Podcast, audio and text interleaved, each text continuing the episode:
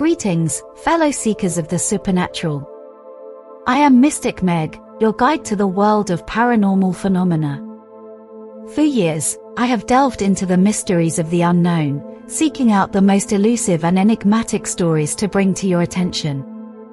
From sightings of ghosts and other apparitions to encounters with aliens and otherworldly beings, I have made it my mission to uncover the truth behind the most bizarre and unexplained events in our world.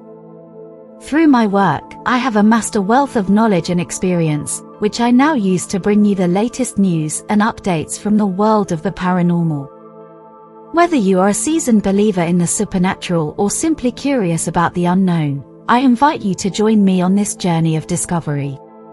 Together, we will explore the most fascinating and compelling stories of the paranormal, shedding light on the mysterious and unexplained phenomena that surround us. So sit back and prepare to be amazed as we delve into the world of the paranormal, guided by yours truly, Mystic Meg.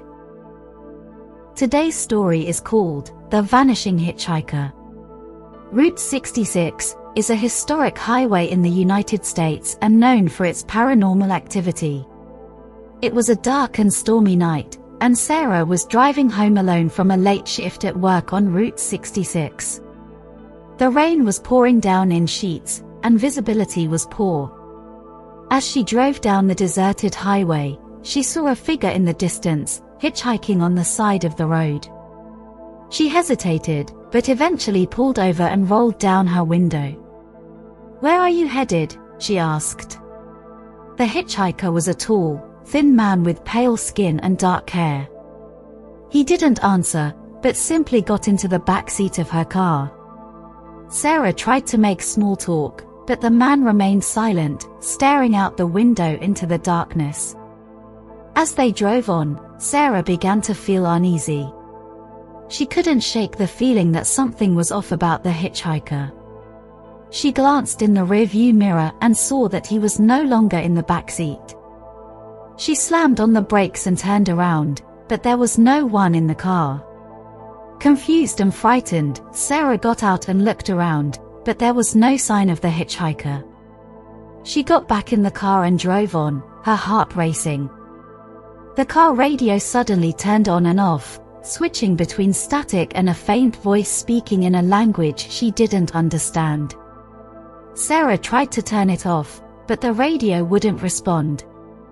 A few miles down the road, Sarah saw the hitchhiker again, standing by the side of the road. She drove past him, too afraid to stop this time.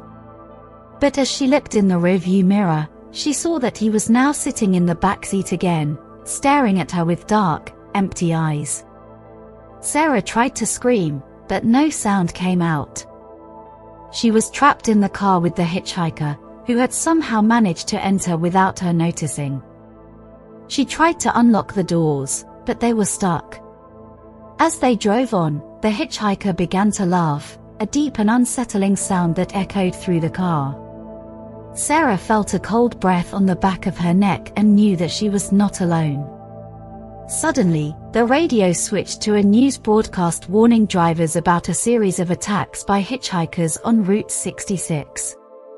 The hitchhikers were said to be violent and dangerous, and were known to vanish without a trace. When she finally arrived home, Sarah ran inside and locked the door behind her. She never saw the hitchhiker again, but she never forgot the feeling of his cold, dead eyes on her. To this day, she still hears his laughter in her nightmares. That's all the time we have for today's journey into the unknown. I hope that today's stories have sparked your curiosity and inspired you to continue exploring the mysteries of the paranormal. Remember, the world is full of wonders, both seen and unseen, and it is up to each of us to uncover their secrets. As always, I encourage you to share your own experiences and stories with me, as together, we can work to unravel the mysteries of the universe. Until next time, this is Mystic Meg signing off, wishing you all a spooky and spectacular day.